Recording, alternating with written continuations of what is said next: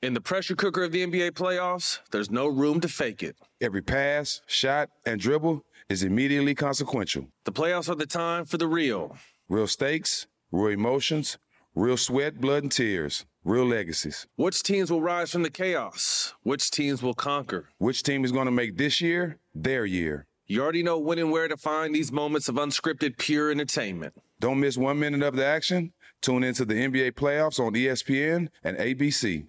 Got my Prevnar 20 shot. It's a pneumococcal pneumonia vaccine. For us, wise folks, it helps protect. I'm 19, strong, and asthmatic, and at higher risk. Get vaccinated, but nothing when grandma speaks. Grandson listens. 19 or older with chronic conditions like asthma, diabetes, or chronic heart disease, or 65 plus, you may be at higher risk for pneumococcal pneumonia. Prevnar 20 can help protect you with just one dose. Prevnar 20 is approved for adults to help prevent infections from 20 strains of the bacteria that cause pneumococcal pneumonia. Continued approval may depend on a supportive study. Don't give Prevnar 20 if you've had a severe allergic reaction to the vaccine or its ingredients. Adults with weakened immune systems may have a lower response to the vaccine. Side effects include pain and swelling at the injection site, fatigue, headache, muscle, and joint pain. For full prescribing information, please call 1-855-213-2138 or visit Prevnar20.com. Ask your doctor or pharmacist about getting vaccinated with Prevnar 20, even if you've already received another pneumococcal pneumonia vaccine. AT&T connects an ode to podcasts. Connect the alarm, change the podcast you stream. Connect the snooze, 10 more minutes to dream. Connect the shower, lather up with the news, sports talk, comedians, or movie reviews. Connect with that 3-hour philosophy show. Change the drive into work and traffic so slow. Connect the dishes to voices that glow. Thank you to the geniuses of spoken audio. Connect the stories, change your perspective. Connecting changes everything. AT&T. Moments like seeing my son's team cheer him on mean a lot to me. But after being diagnosed with metastatic breast cancer, or MBC, which is breast cancer that has spread to other parts of the body, they mean even more. I take Ibrance, palbociclib. Ibrance 125 milligram tablets with an aromatase inhibitor is for adults with HR-positive, HER2-negative MBC as the first hormonal-based therapy. Ask your doctor about Ibrance and visit Ibrance.com. Ibrance may cause low white blood cell counts that may lead to serious infections. Ibrance may cause severe inflammation of the lungs. Both of these can lead to death. Tell your doctor right away if you have new or worsening symptoms, including trouble breathing, shortness of breath, cough, or chest pain. Before taking Ibrance, tell your doctor if you have fever, chills, or other signs of infection, liver or kidney problems, are or plan to become pregnant, or are breastfeeding. Common side effects include low red blood cell and low platelet counts, infections, tiredness, nausea, sore mouth, abnormalities in liver blood tests, diarrhea, hair thinning or loss, vomiting, rash, and loss of appetite. Welcome to 500 Greatest Songs, a podcast based on Rolling Stone's hugely popular, influential, and sometimes controversial list. I'm Brittany Spanos. And I'm Rob Sheffield. We're here to shed light on the greatest songs ever made and discover what makes them so great. From classics like Fleetwood Mac's Dreams to the Ronettes' Be My Baby, and modern day classics like The Killer's Mr. Brightside. Listen to Rolling Stone's 500 Greatest Songs on the iHeartRadio app, Apple Podcasts, or wherever you get your podcasts. Well, all right, y'all. All across the USC, Compton, Watts, Bay to LA, Pomona, California, from valley to valley, we represent that killer Cali. So if you keeping it real on your side of your town, you tune in to Gangster Chronicles. Ew. Gangster Chronicles, we gon' tell you how it goes. If I lie, my nose will grow like Pinocchio. We gon' tell you the truth and nothing but the truth. Ew. Gangster Chronicles, this is not your average show. You're now tuned into the real MC8, Big James, and Big Steel. This is strictly from the streets. Hello. We represent the James. Welcome to the Gangster Chronicles podcast, a production of iHeartRadio and Black Effect Podcast Network. Make sure you download the iHeart app and subscribe to the Gangster Chronicles. For my Apple users, hit the purple mic on your front screen, subscribe to the Gangster Chronicles, and leave a 5-star rating and comment. We'd like to welcome you to another episode of the Gangster Chronicles podcast. Unfortunately, my guy MC8 is out this week. He's sick right now. And I told him to keep his ass at home. But he'll be back with us next week. But I do have a very special guest with us tonight. One of the most authentic journalists around, in regards to hip hop, I would say. And he's a white guy. I am. You know, very obviously. Guilty as charged. You know, he's he's a published author. He actually published a very good book called The History of Gangster Rap from Schoolly D to Kendrick Lamar: The Rise of a Great American Art Form. Published Gucci Man's self-help book, Guide to Greatness. But where I recognize him from, and where I guess we formed our relationship at, was when he was writing for The Source magazine. He was the main editor. Also written for the New York Times, LA Times, XXL, the Chicago Tribune. This guy's like a real live hip-hop journalist. He's at the source when it comes to the art form of hip-hop. My man, Soren Baker. That was a long introduction, man. Thank you, Steele. Appreciate that. Long-ass introduction, bro. Long-ass introduction. Thank you, thank you. So, me, you, and Nate have kind of been talking over the last few weeks about getting this list together, you know, commemorating 50 years of hip-hop. 50 years is a long time. I remember when this shit wasn't even around, man. Yeah. Well, by the time I found out about it, it was around, but it wasn't nearly what it is today. So it felt like it wasn't around that much. No, for sure, man. I've definitely had the pleasure of seeing this thing go from a underground phenomenon to just like now it's like a part of the culture. It is a part of the, it is culture. It is. You know, it's culture itself. Absolutely. It stands on its own. You know, and I definitely would say I'm one of those guys that's hip-hop is my culture. I live the lifestyle. Yeah, you know, me too. It's now you as well. Me too. You know, we're living the lifestyle. So we're putting together a list, the greatest 50 rap albums, gangster rap albums of all time. And when I tell you that it's kind of hard to be objective doing something like this because you have some albums that just kind of hit you in the heart. Right. And you're like, damn, man, I really can't put that on there, though, because it's not better than this. That's the challenge with making lists, man, which is why I'm glad we got the three of us talking about it because, you know, for me, one of the hardest things that I ever did was reviewing albums because when I would review them, especially in the LA Times and some of the magazines I wrote for, you got to, like, really look at it as a standalone thing. You can't look at it compared to other albums or what's going on.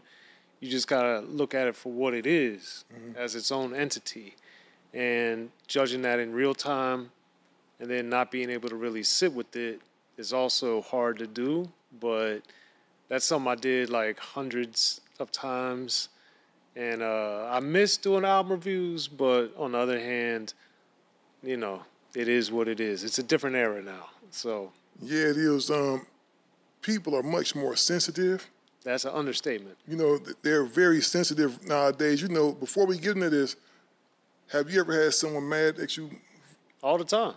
I used to have that on a regular basis. Especially with The Source, because those stars were a big deal. Well, the thing with The Source, this didn't really happen often. It only happened literally less than a handful of times with a newspaper. But in a magazine, man, there were several times where I always reviewed the album more favorably, and then the editor, or however they did it, would lower the mics, or, you know, lower stars in different publications or whatever it was, and then the publicist or the artist would be looking at me sideways. Sometimes I just have to tell them, like, yeah, you know, they kept the words, but they changed the rating, or sometimes they would change some of the words, and it's like, that was bad for me because as somebody that cares so much about what I do as a writer, I didn't want to give an album, say, 4 mics, and then it turns up as a 3.5 where they're added a paragraph or 2 dissonant, or I gave it a 3.5 and now it's a 3, and they cut out like half the good stuff I said, because I think one thing people really get confused is 3 out of 5 is above average. Yeah, it is. It's a good rating, 3 out of 5, but because of a lot of different factors, people looked at a 3 like that was whack or something, and it's not. It's above average in its quality, which is why for me, I always preferred it the way I did it in the LA Times, which was out of 4. So that was like, poor was 1 star, fair was 2 stars, 3 was good, and 4 was excellent. That to me is better because it's much more like there's less wiggle room, and we could only do half a star. So if it was between fair and good, you could give it a 2.5, but even that, like, that's average. Yeah, so people get mad people get upset in hip-hop for being average, because hip-hop is one of the genres to where it's so competitive. Yeah. If you're second place, you still pissed off. Like, I'm pretty sure, especially with your background, like I said, you're very respected. Mm. You know what I'm saying? You really are a part of the culture. So you're not a guy just sitting up here imitating. I could see someone being mad at being in the bottom 50, but like when you spoke earlier, just to make this list at all. Yeah, I mean, you got to remember, there's hundreds of gangster rap albums that have been released, if not thousands. Mm-hmm. I would say by now, man, probably close to thousands. Yeah, I mean, and I have almost all of them. So the fact that getting on a top 50 list, and some artists, I'm sure, for you, me, and Eight are going to have more than one, mm-hmm. that just shows you we're dealing with the cream of the cream of the cream of the crop. Exactly. And it's hard to do. You know, I know we have some similarities, I'm sure, but I know there's going to be some differences, and that's what's going to make it exciting to discuss. Well, that's part of the debate, you know, and it makes for good barbershop talk all across the country. Yes. Really all across the world, probably. You know, guys, you know, people take rap very serious. I've seen people get into fights, like not, you know, big, you know, smackdown, drag out fist fights, but I've seen the people get real intense arguments, man, over hip hop. Yeah, I mean, I've been in some of those too, and it's just because we all love it so much, and it means a lot. Like, yeah, you know, I fell in love with it when I was 10, and I'm still in love with it. It definitely incites, man, passion inside of people. So I guess since you're the guest this week, and by the way, Soren will be with us, I would say, probably for the next 6 weeks. You know, we're talking about the 50 greatest gangster rap albums of all time. It's a task. Hey, man. And it's very tedious, you know, because, you know, for me to get to this final, you know, number right here, I had to go through a lot of changes, man. I would go take, like, I went and took a shower, and I was thinking in my head, I said, no, man, I like that album, but I can't keep this off of there, and I went and changed it again, man. So this has been changed, like, for me, man, a good, because I had a head start of you guys. Right. I had a head start of you guys, so I think I did this, man, probably over maybe 15, 20 times, easy. Oh, wow. Okay.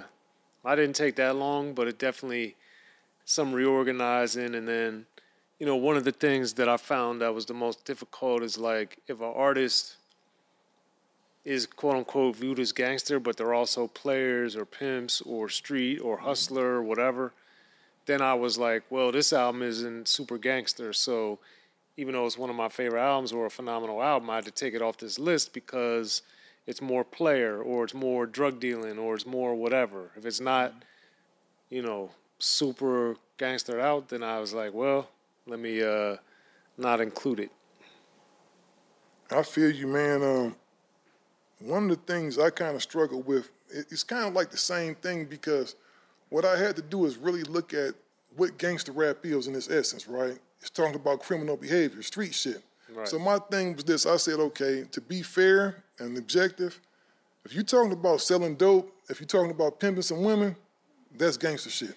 That's true. You know, it's a criminal element, right? Even though the culture didn't give that title to the genre. You know, in its essence, what it truly yields is reality rap. Street reporting. You know, I talk about that in my book, The History of Gangster Rap. Exactly, The History of Gangster Rap, yep. So that's what it is, just a bunch of brothers talking about what they've surveyed in their life and in their neighborhoods. I know that's, you know, been a big debate in hip-hop for the longest. Well, this dude ain't really no gangster, man. You know, he a nerd, he this and that. No, they don't have to be a gangster, man. These guys are just as creative. You got to give them the same creative license that you give Quentin Tarantino, yeah. Steven Spielberg, and, you know, other great writer or visualizer. Yeah. Just creative people. I mean, to that point, that's what I wanted to do and illustrate with the History of Gangster Rap book that I have, which is really show, like, these dudes are geniuses as far as storytelling, as far as lyricism, as mm-hmm. far as creating these atmosphere, these musical moments, this brilliant material that we all know and love. And that, you know, if you look at the titans of gangster rap, really the four pillars of it with Ice-T, Ice Cube, Dr. Dre, and Snoop Dogg, they're also four of the biggest people in all of entertainment. Exactly. So when you look at it from that perspective, not only is all for their music transcended rap, but as people, as businessmen and as entertainers, they've also transcended rap, and it all comes from gangster rap, and they all four are still doing it at a high level in their respective fields. And I think that just shows the power of gangster rap. You know, those four people you named, man, they've generated over $1 billion in business. Easily. You know, and probably more like $2 billion. I was going to say, closer to two than the one. You know, definitely closer to $2 billion. So well, it's actually closer to $3 billion if you include all the movies, because Q by himself is more than $1 billion at the box office. You're right, man. And you know... Or I think is more than $1 billion. Debatably, Cube is probably the greatest gangster rapper of all time. You know, top 5 easily. Yeah, Cube is a bad man. That's an understatement. You know, he's a bad man. He's phenomenal. He's a bad man. He'll be on my list several times. Oh, man. He's top 50. And yeah, that's the thing we're letting you guys know now. There's definitely going to be multiple entries of certain artists because, like they said, this is competition. You know, and these guys, they did it consistently. Yeah. You know, some of these guys, I think Ice Cube... It wasn't a really long run because he really took off in the world of acting. Right. But he went on a run, man, where pretty much he controlled the game for a good 7-8 years, man. And it was just like, undeniably. Yeah. He was a bad man. The only people that would deny it were some of people in the media. But in reality, you know, that's starting with, of course, his work with NWA. But then as a solo artist, I mean, Cube was... dominant, prominent, selling out shows, selling lots of records, but more importantly, driving what the music was going to be. It was his voice, his words, his style, his storytelling, all of that really changed the game. Yeah, it did, man. But with that being said, you know, Cube will probably wind up being one of those guys that gets his own episode. As he should. You know, so... Let's get into your 41 through 50, man. I'm curious to see what you got cracking. All right, so we doing one at a time. We going to talk about them, or you just want me to list? We going to talk about them, too. See, just list 41 through 50. Yeah, we're doing something different. We're going to actually let you guys see the whole process of us putting this list together. We're not going to be like these other lames and just throw a bunch of bullshit out there and put some bad shit on there on purpose just to spark debate and get some clicks and likes. No, right. We're doing this because we really care about this shit. So we're going to involve you guys in the process. So what I'll do then is I'll go from 41 to 50. All right. Ready? Yeah. Project Pat, Getty Green. Let's talk about it a little bit. Man, Project Pat's debut album. And, you know, I got the book with Juicy J, September 5th, Chronicles of the Juice Man. Of course, Juicy J, DJ Paul produced the album together. And Project Pat, I think, is one of the best rappers of all time. He's a phenomenal artist, very underrated.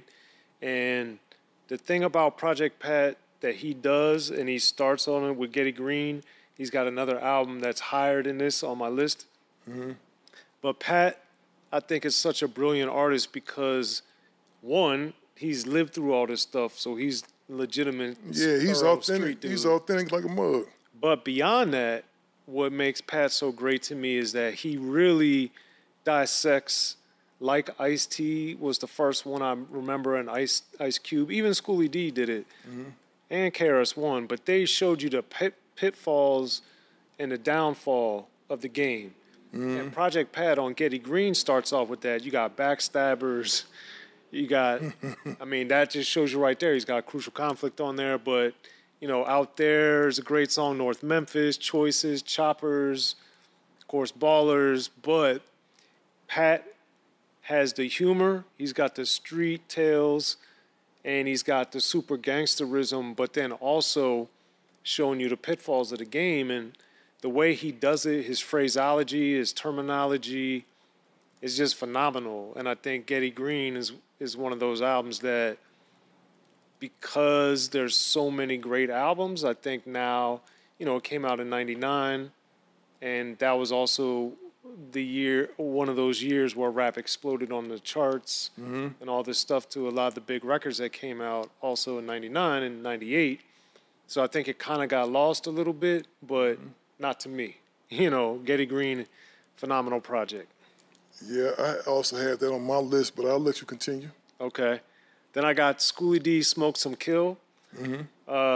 This is his third album, but it's his first album where his picture was actually on the cover. And you got Another Poem, Same White Bitch, Here We Go Again, Black Man, treacherous. And this album, I think, is so important because musically, Schoolly D created gangster rap. You know, really, I'd say that he had done it before with Gangster Boogie in his earlier records, but of course, PSK, What Does It Mean to Me, is the beginning of gangster rap. You know, it influenced Ice-T to make 6 in the Morning in the way that he did, but with Smoke Some Kill, Schoolly had changed from the Schoolly D album that came out in 85, Saturday Night, the album which came out in 86, and then when he gets to Jive and puts out in 88, Smoke Some Kill, his production, and he produced all of his music. So he was, to me, also really the first rapper-producer, and Smoke Some Kill, he evolved his sound. He changed and was still telling all these street stories, talking about drugs, talking about being on the corners and all this different stuff as he had done before. But he added, he always sprinkled it in, and I think on Smoke Some Kill, he started doing it more and more, the political commentary, the social commentary. Exactly. And we get a lot more of that with his next album, Am I Black Enough For You? But that one, I think, toned down on the gangsterism a little bit, so I'll put Smoke Some Kill, which to me is more street, more gangster. Then I'm gonna go with Ice Cube's The Predator. When Will They Shoot? It Was a Good Day. Who Got the Camera?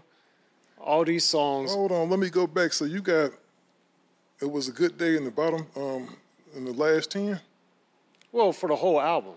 For the whole album? Yeah. That was a big album, man. I had that rated a little higher.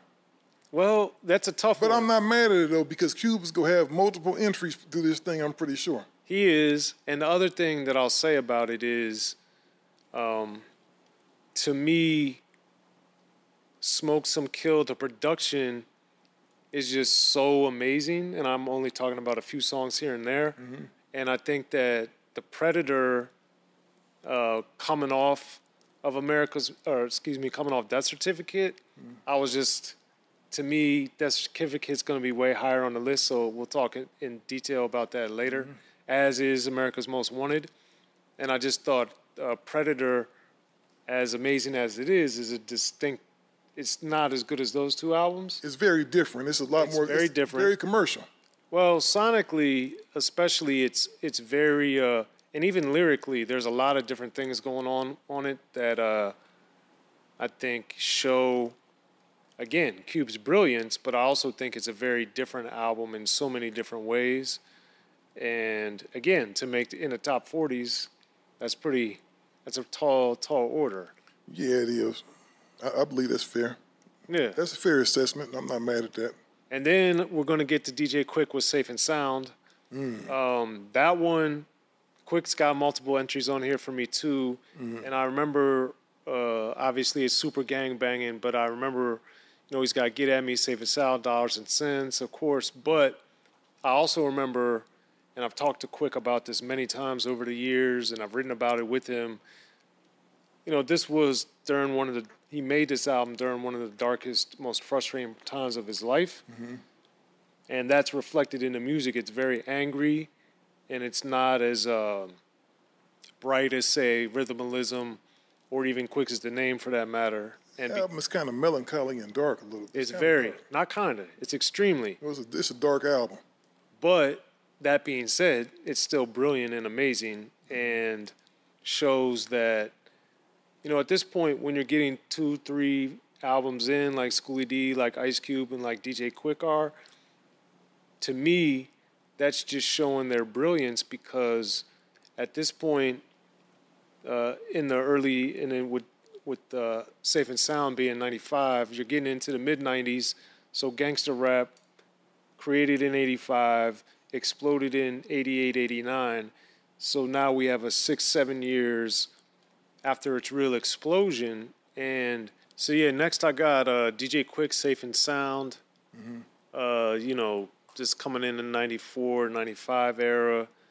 You know, Get At Me, Safe and Sound, Dollars and Cents are some of my favorite tracks on there.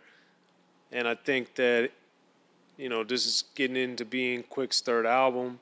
It was released during one of the more frustrating, difficult times in his life, as having talked to, spent a lot of time with Quik over the years. I know that he was going through a lot personally, you know, as he talked about in Just Like Compton, you know, a lot was going on in the road professionally. He was learning a lot about the game, but then he was dealing with a lot of personal strife. And that, I think, you can feel in Safe and Sound, because it's a very angry, very melancholy, very frustrated album. And for me, you know, that definitely comes through musically, but I think that doesn't take away from the power of the project. Yeah, it was a very dope album. Yeah, and like Schoolly D, Quik produced himself, so I think that, to me, just shows his brilliance. And like Schoolly D, like a Ice-T, like a Ice Cube, now that you're getting into the late and mid, I mean, really the mid-1990s, to have 3, 4, 5 albums, like Quik, Ice Cube, and Schoolly D had, and Ice-T even, that's just showing you that what they're doing is working. It's resonating with the fans, and the power of the music is really, really out there, because these guys are the ones that are really putting in motion what's going on in a lot of the rest of the country and changing how people rap. And I think Quik had that, you know, from his aesthetic, the way he dressed, his style and everything. He just, he brought a different level of gangsterism to the game, man. Well, DJ Quik is a superstar. That's an understatement. He's a superstar, you know, just from the guys' live performances. Yeah. I'm a big judge of live performances. I can't stand the dudes that just go on stage and just kind of just stand up there where they got 500 people behind them. You know, Quik is a great performer, and he's one of the few people that produces just as good as he raps. He raps just as good as he produces. Well, he's an A1 producer and he's an A1 rapper. I think he is. I said this on his Unsung, if you haven't seen it. But I'm quoted on there because I said, and I've told him many times, but I think he is the best rapper-producer ever. Oh, he is of all time, because he writes his own, he pens his own raps. He don't have no ghostwriter nowhere. No, I've been in the studio when he's written it and recorded it, so I've seen it happen. I've had the pleasure of being, you know, with him in the studio and seeing him work. It's almost like seeing a heart surgeon as meticulous as he is, because he'll bring down everything on that SSL. Is this when you were with High C doing stuff? Yeah, this is when I was High C, yep, when I was going on the road with High C and those guys. You know, those guys gave me my break in the industry, man. Well, that whole camp. That's why I brought it up. Yeah.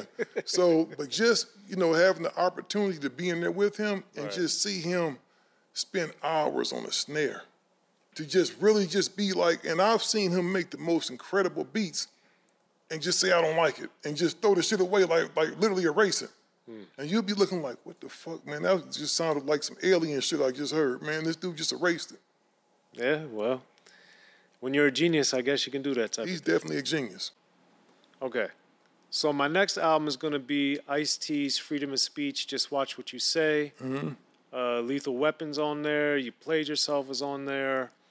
And I think Ice-T is one of the best rappers of all time. Oh, one of the greats for sure. I think he's criminally, no pun intended, but criminally underrated. And I think that, you know, You Played Yourself, and Ice-T, I think, is the master of showing the pitfalls of the game, but also the highs of the game.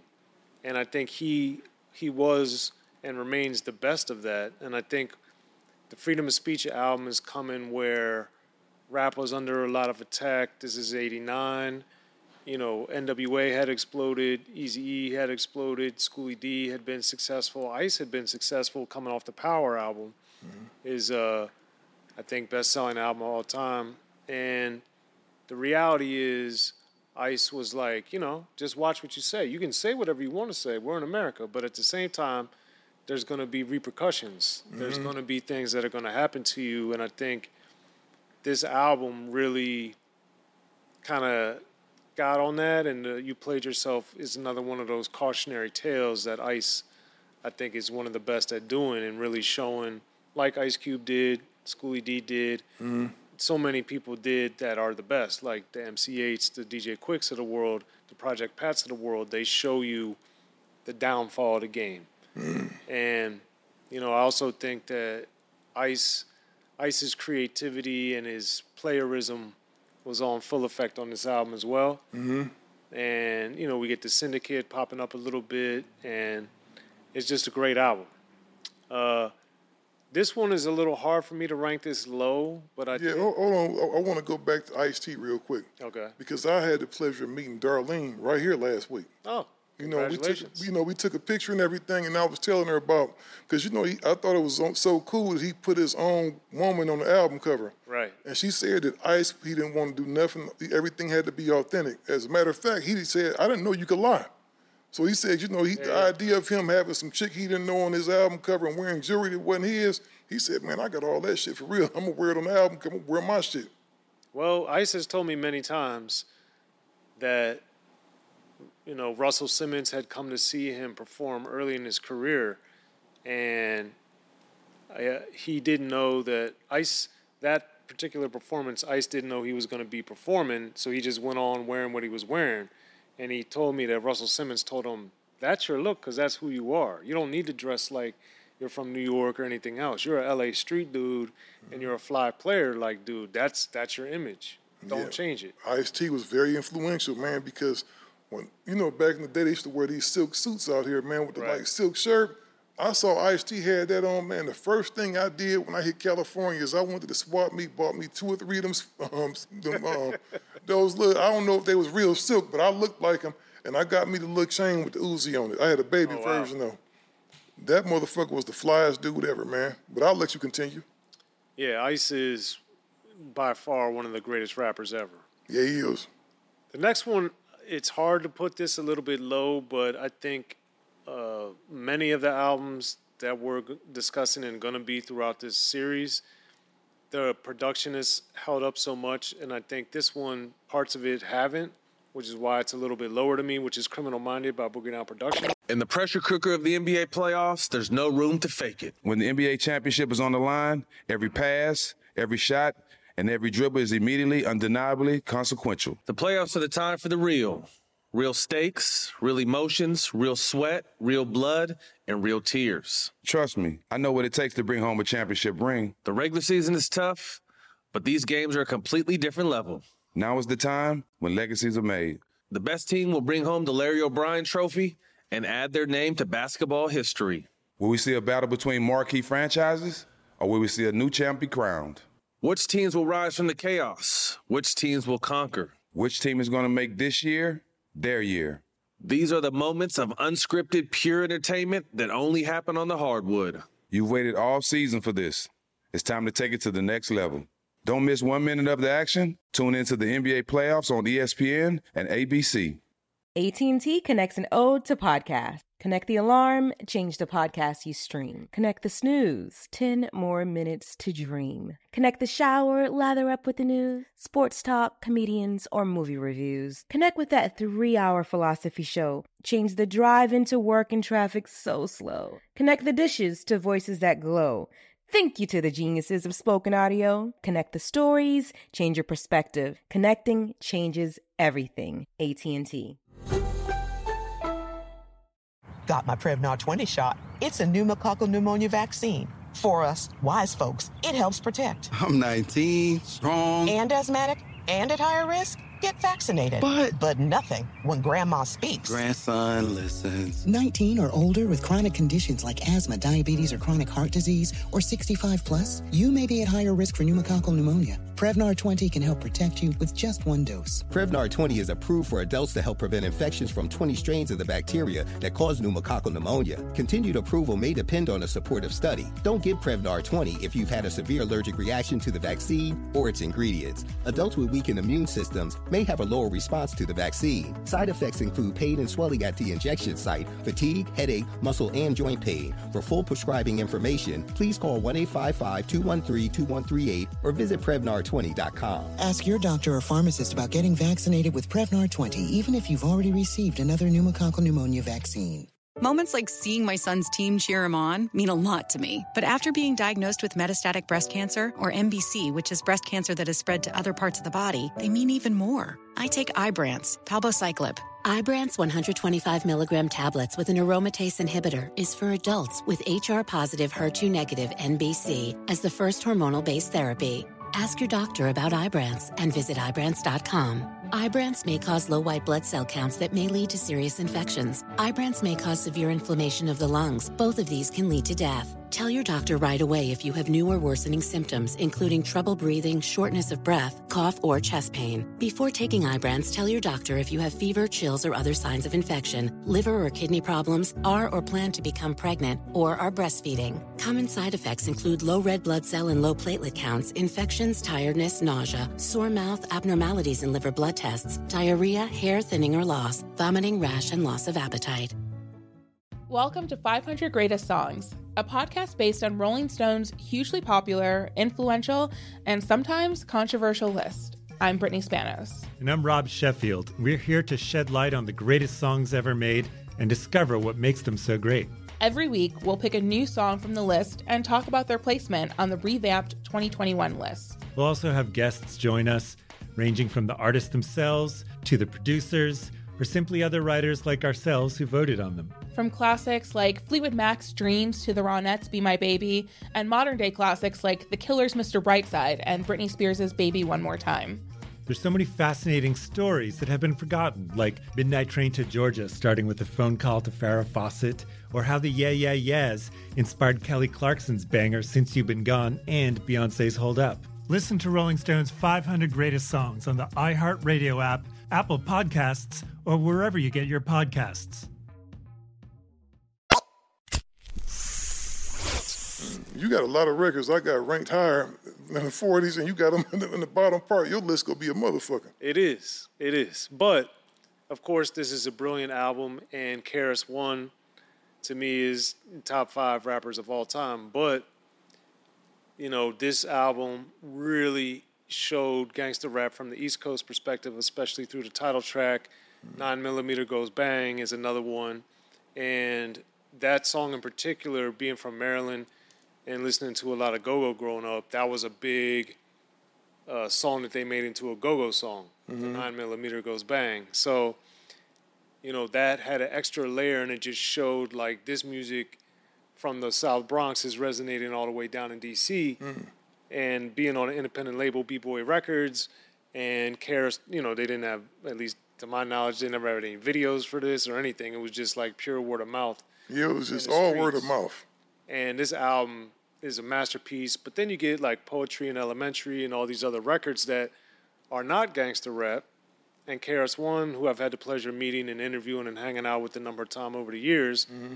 You know, the harder, streeter stuff, gangster stuff was more Scott LaRock, and KRS-One was much more on the Poetry to Elementary, and that's what you see starting, you know, on the next album, which is why the rest of Boogie Down Productions and then KRS-One's music as a solo artist is so different, because that wasn't who KRS-One is or what he wanted to represent. He wanted to be the Stop the Violence guy, the self-destruction guy, mm-hmm. And you know, that's my philosophy guy. And that's why, you know, the subsequent albums sound so different. But it's a masterpiece. It's just the production, I think, didn't age as well. So I had to, for me at least, when I'm looking at the totality of these projects, mm-hmm. I'm trying to be, you know, I'm as objective as possible. And I just, that's the one thing that dinged it down and got it a little lower to me. Yeah, you know what? His beats didn't really hold up over time. Yeah, not on that. You know, that, compared to a lot of other stuff. You know, not on that one. And I think, you got to think about it. He was on one of the probably worst record labels at that time. They put out a lot of pivotal albums, but yeah. Like I was, that's the same label I believe EPMD was on the first, Sleeping Bag Records, right? No, they were on B-Boy Records for Criminal Minded. Okay. So Sleeping Bag had Just Ice, had EPMD, it had Steezo, it had Mantronics. You're right. So, I'm confusing them.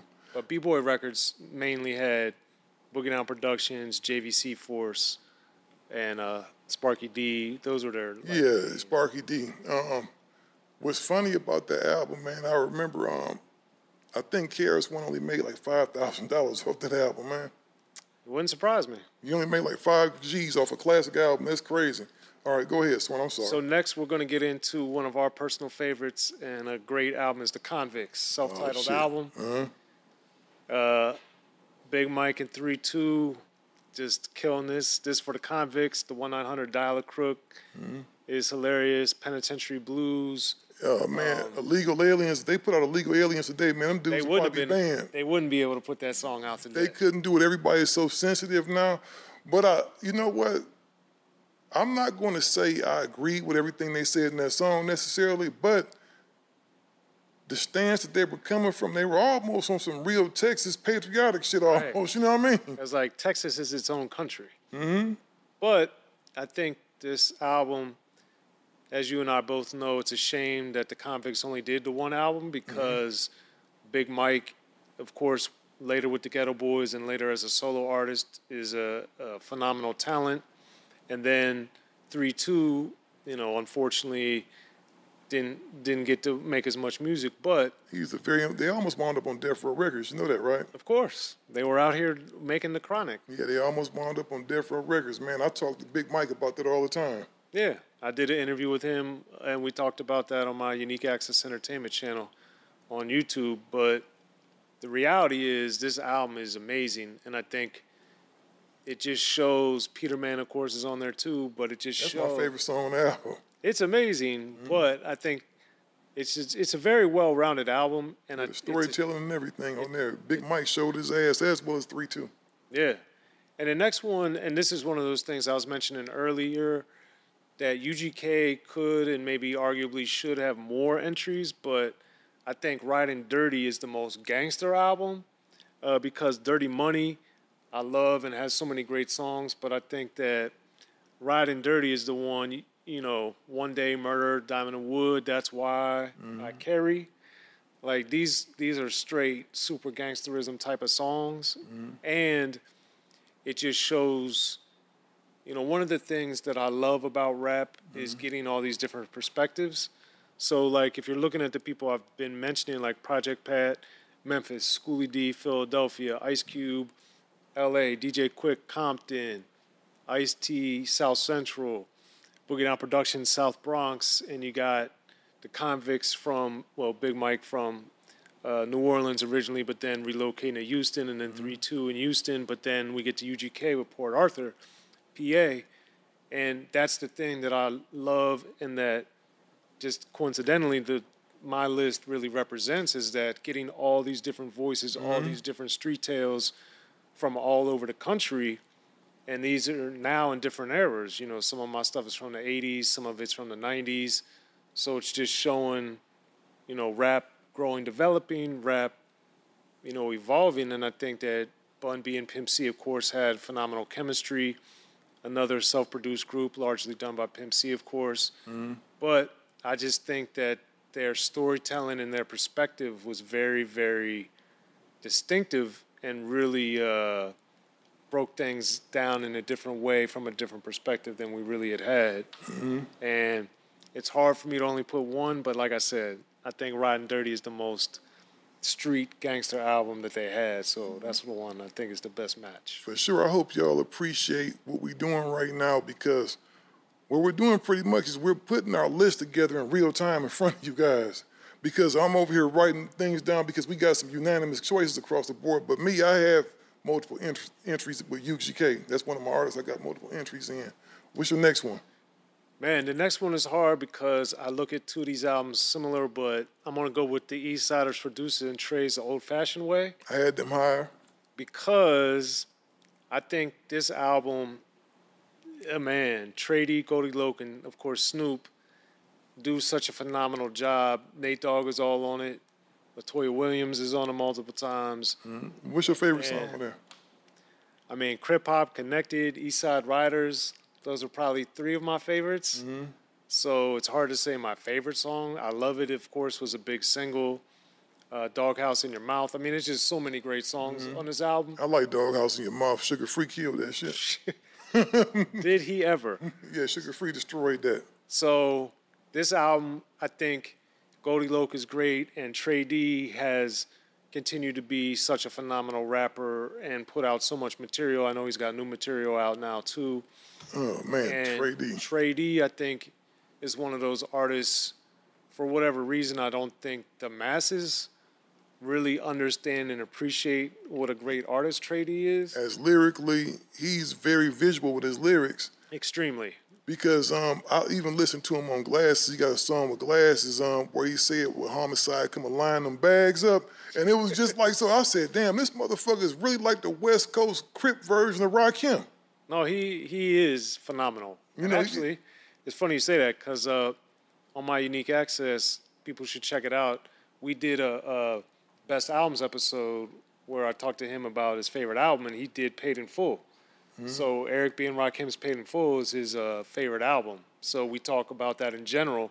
So it's funny you just bring up him about being a West Coast Rakim. He has his cadence is kind of similar to Rakim's, you know, because he's a margin guy, you know? Yeah, yeah. No. And he just be spitting, man. Like, when he said that shit, he said, I forget it verbatim what he said. He said, now they scared to hang out. Niggas know we did it because we screamed and sang out. You know, like, now they scared to hang out. And I was just like, damn, this is a bad motherfucker. He's very underrated, man, severely underrated. Yeah, I think Trae D is one of the most underrated rappers ever. Mm-hmm. And I think he's an immense talent, a giant in the game. He is, man, one of my favorite rappers for sure. And I think this is in Trae's old-fashioned way. Ironically, the first album, the self-titled debut album, was more popular, sold more, and all that other stuff. But I think this album is actually better. I think they're both have spectacular moments and they're both great, but I think Deuce and Trae, I don't know. I really, really think the production. So now number 50, the last one on my list is Snoop Dogg, No Limit Top Dog. No Limit Top Dog, I had that higher too. Now this album, if you have it higher, then you know. Bitch Please, Buck 'Em, Down For My Ends, mm-hmm. Snoopafella. There's so many songs on here, but the most impressive thing to me about it is, to me, Snoop, as Glasses and I have talked about, and I'm sure you and Glasses have talked about, he thinks is the best rapper, has the best catalog, and I think No Limit Top Dog, you know, coming from Dogfather and the first No Limit album, people were kind of like, I don't know about Snoop as much. But then when he came back with No Limit Top Dog, I had never lost faith in Snoop because I had been around him and I knew what was happening during this time. And then when I went, I happened to go to his house and he played me No Limit Top Dog. This is when he used to stay in Claremont. And I was like, I couldn't believe it still. I was just like, this album is bananas. And, you know, Buck 'Em, being toward the front of the album, Sticky Fingers was, you know, I knew he was rumored to be on Aftermath or was on Aftermath, collaborating with Aftermath. But to hear how he and Snoop worked so well together, Exhibit Exploding on Bitch Please, Superfly's on there, Sugar Free's on the album. It's just top to bottom. It's a real dope album. It's amazing. And it was Snoop kind of saying, I'm still here. Not only that, but I'm as good as I've ever been. But what's crazy about it, man, Dogfather took a lot of flack, and I heard, you know, I remember hearing whispers through the enemy, you know, through the whole industry that they was trying to get rid of Snoop. And that was really befuddled because of that, because that shit sold like 2 or 3 million albums. Yeah, it was definitely. I didn't know what the problem was. I was like, why are they trying to get rid of Snoop? Well, I don't know, but to this point, with No Limit Top Dog coming out in 1999. You know, Snoop coming out with Deep Cover, then being the star of Chronic, and then Doggy Style, that's, you know, 92 to 99, that's, you know, 7 years, but it's really 8 years. And it's like, dude, to quote unquote, to have people feel that you fell off, and then 8 years later, you're like, with Bitch Please in particular, you got the biggest song in rap. Exactly. Probably, or one of the biggest songs at the time. And that's the reuniting with Dre.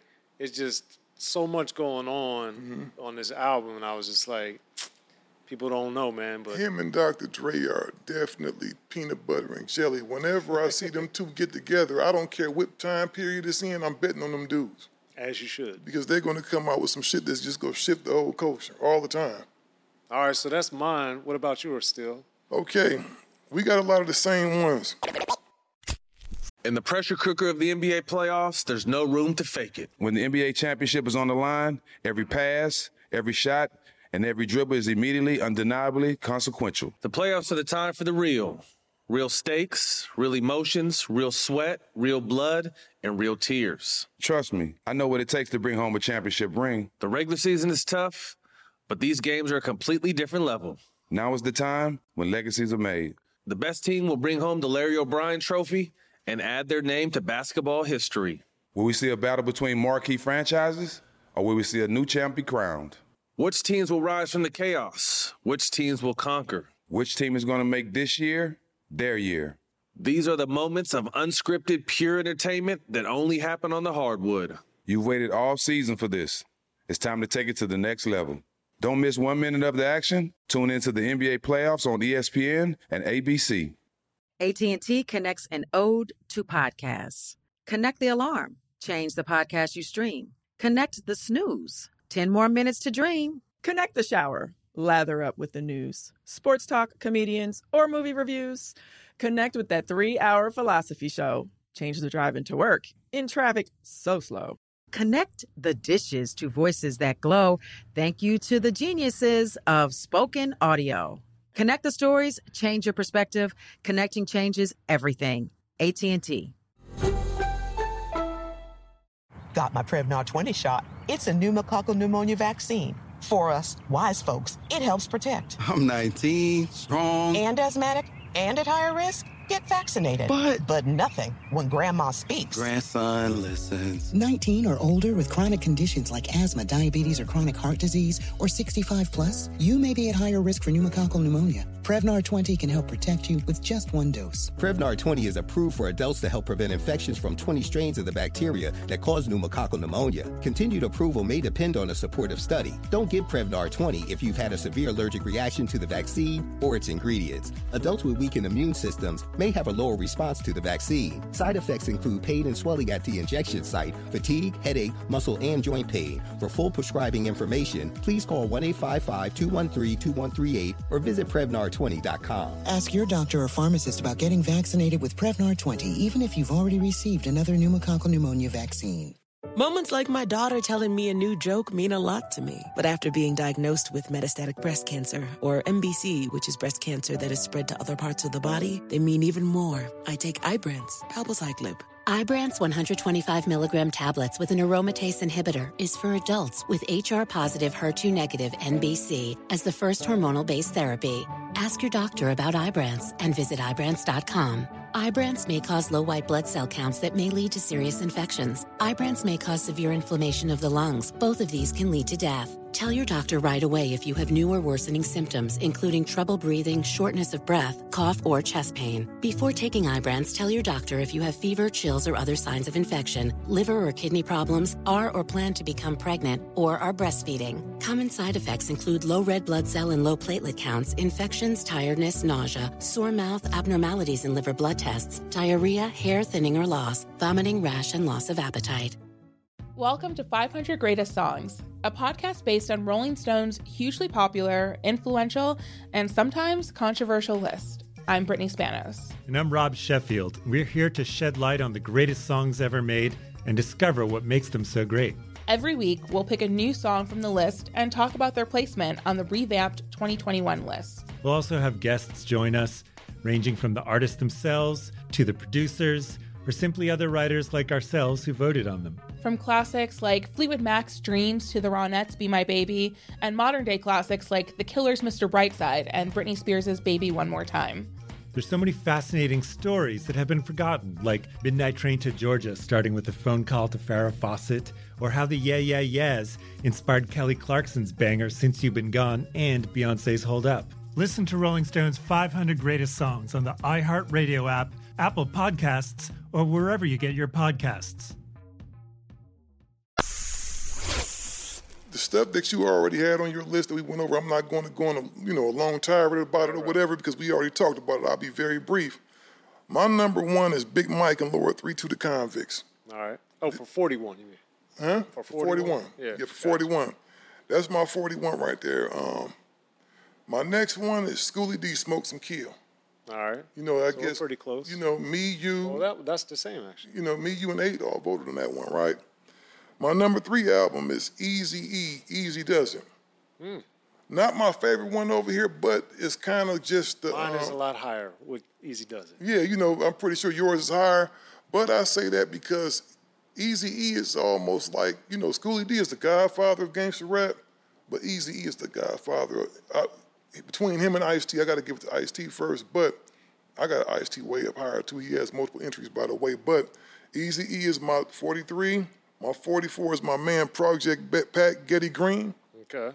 You know, even though he got the pat the up, scat the up from my boy 8 Ball, I think he perfected it. And he's severely underrated, man. He's one of the greatest storytellers in hip hop. Pat is for sure. You know, Pat Eels, man. Go out and check out Project Pat. Don't sleep on my guy. My 45 is the Dayton Family. You know, I'm a Midwest cat. Oh, yeah. You know, the Dayton Family. Shout out the bootleg. You know, What's on My Mind. Number 46 for me is Trick Daddy, based on a true story. 47, Above the Law, Black Mafia Life. 48, Cool G Rap, 456. Okay. You know, I think this, I could have rated this higher, but Cool G Rap is just one of the greatest lyricists of all time, one of the greatest rappers of all time, doesn't necessarily make the greatest albums, though. Well, I got Cool G Rap, a different album, higher. So he'll be on my list, but for a different project. But he's definitely one, he's definitely left. And I got the Black Mafia Life higher, too. So we'll be seeing that. Yeah, see, so yeah, that's one of them ones that we got to write down that's in there, you know? Yeah, yeah. Automatic entry. I kind of struggle with this one because I love him. I love him as an artist, but he is not consistent at all. Who's that? MC Ren, Shock of the Hour. Shock of the Hour is phenomenal, and I think Ruthless Villain and Ruthless for Life, really those three albums I think are all excellent projects. And Shock of the Hour, I just remember, you know, Bobcat, of course, did a lot of work on there too. Yeah, he was the staff producer at that time. You know, after Dre left, Eazy got with him because he was doing a lot of stuff with Rhythm D and those guys. Yep. You know, he had continued doing stuff with Rhythm D and then with Bob was kind of running the whole staff over there. Yeah, well, Bobcat, as you and I have talked about many times over the years, to me, he's, if not one of the most underrated producers, but he's a phenomenal producer. Some of his stuff's going to show up elsewhere on my list. But oh, for sure. I think that Shock of the Hour, I think Ren, again, it's hard for me to say he's underrated because he's in NWA and because Kiss My Black Ass was a platinum EP. But I think MC Ren is still underrated. And I think that, you know, I think it's just because when you come from basically the Beatles of rap and you got Ice Cube and Dr. Dre and Eazy-E, that it's like you could be an all-star on the all-star team, but it's just tough. Well, you know, the thing about it, he had to battle all those other guys' celebrity. You know, you had Dr. Dre, who was like, who's been the best producer in hip-hop for like forever. You know, forever. Since the 90s. You know, you got... Eazy-E, who's very polarizing. Right. You know, Eazy-E just had that charisma. He was, you know, he was interesting. You know, because when you first heard him, you thought it was a 16-year-old kid or something like that. Right. Because you remember, he made the little things. He made a joke. Years old, and I thought the motherfucker was really 16 for the longest. I was like, who is this bad motherfucker, man, going on cussing everybody out? I just thought it was a trip, man. But my last and final one, I wanted to put this higher. This is a group that has multiple entries in my list. I picked UGK, Super Tight, my number 50. That was another one that was, I was trying to figure out UGK and how to properly salute and present them, but Super Tight is Super Tight, so I have no problems there. Yeah, you know, so... If you look at this, we pretty much almost, our lists were identical. In a lot of ways. Very similar. Very similar. Lists were identical. Even 8, even though he had some stuff that threw me off, but that's what these things do. I think everybody should speak from the heart on it because it's not all about record sales all the time because, as you know, being a writer, writing for hip-hop as long as you have,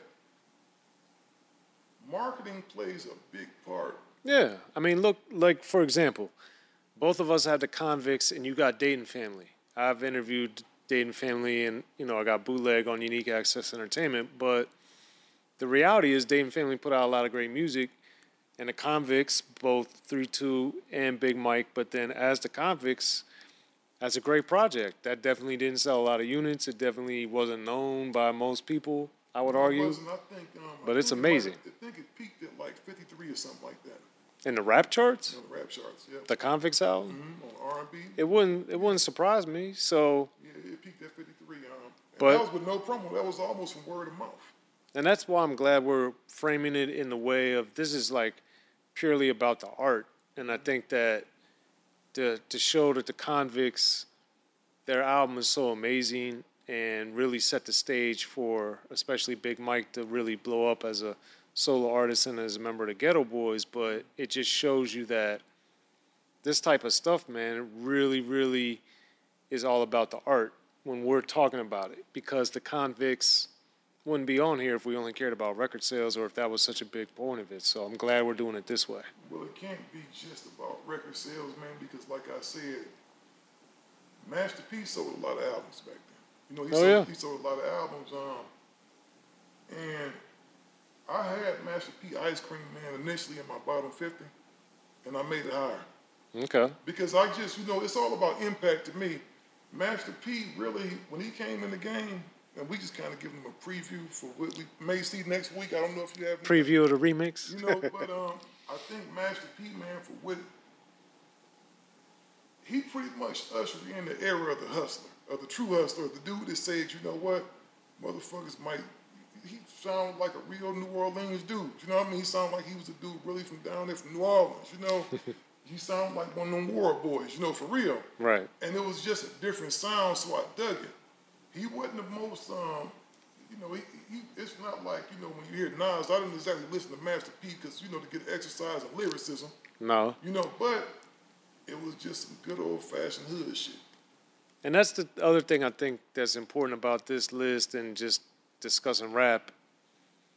Everything's not about, oh, it's got to have these, like, supreme lyrics. You know, it's about the music. It's about the, like I was saying, Criminal Minded, like some of those, it's the vibe and it's the production, it's the feel, and you know, I'm sure as we get going, we're all gonna have more stuff with Dr. Dre produced, but when you see that, like that just shows you the power and the importance of production, and that's why, you know, a lot of these records as we get into the top, you know, get into the 30s and above, like. You know, you got to have the great lyrics, you got to have the great stories, you got to have the great production, you got to have all these elements that make it timeless music, which is why we're talking about it.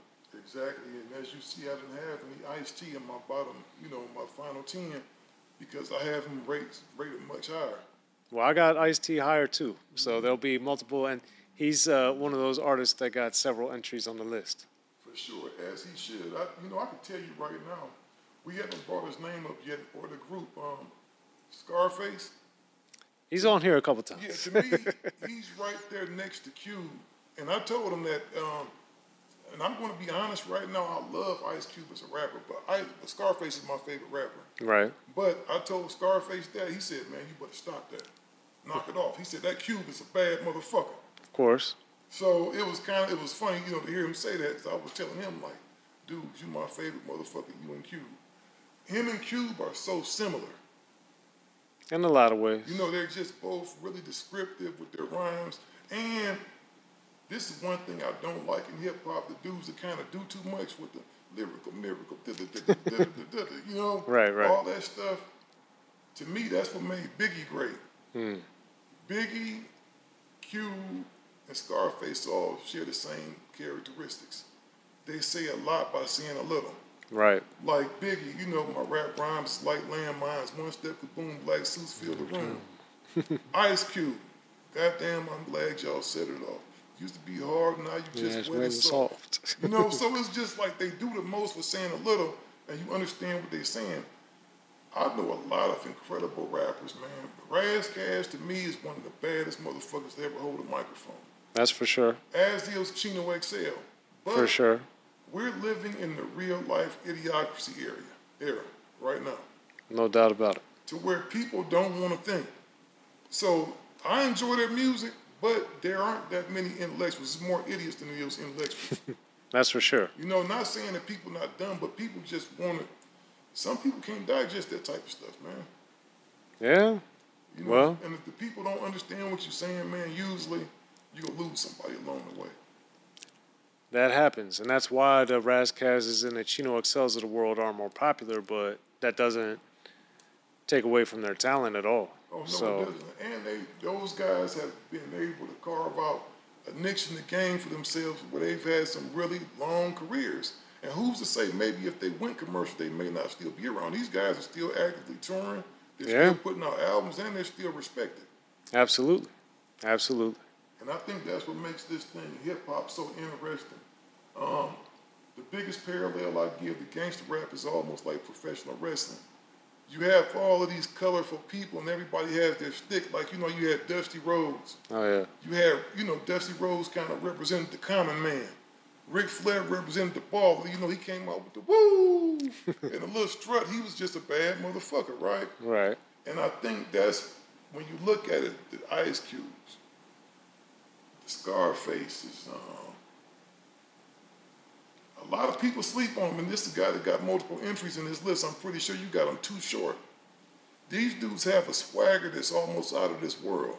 When you meet Short, and I, you know, I trip out sometimes that these dudes are actually my buddies now. Right. You know, I actually, you know, talk to these guys, and I'm like, man, this is, I'm talking Too Short right now. He's a bad motherfucker, and he's been doing it for a long time. You got to give him his props, man.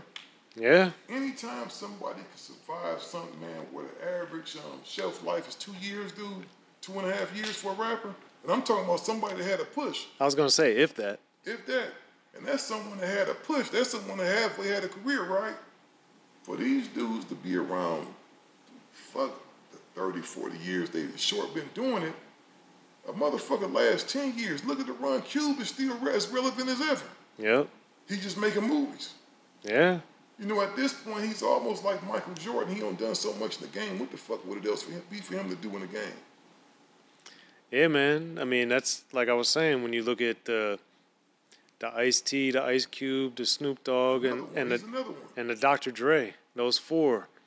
That's really the pinnacle of everything. And they all, other than Snoop, they all got started in the 80s, and Snoop was right behind him in 92. So, and they still doing it, man.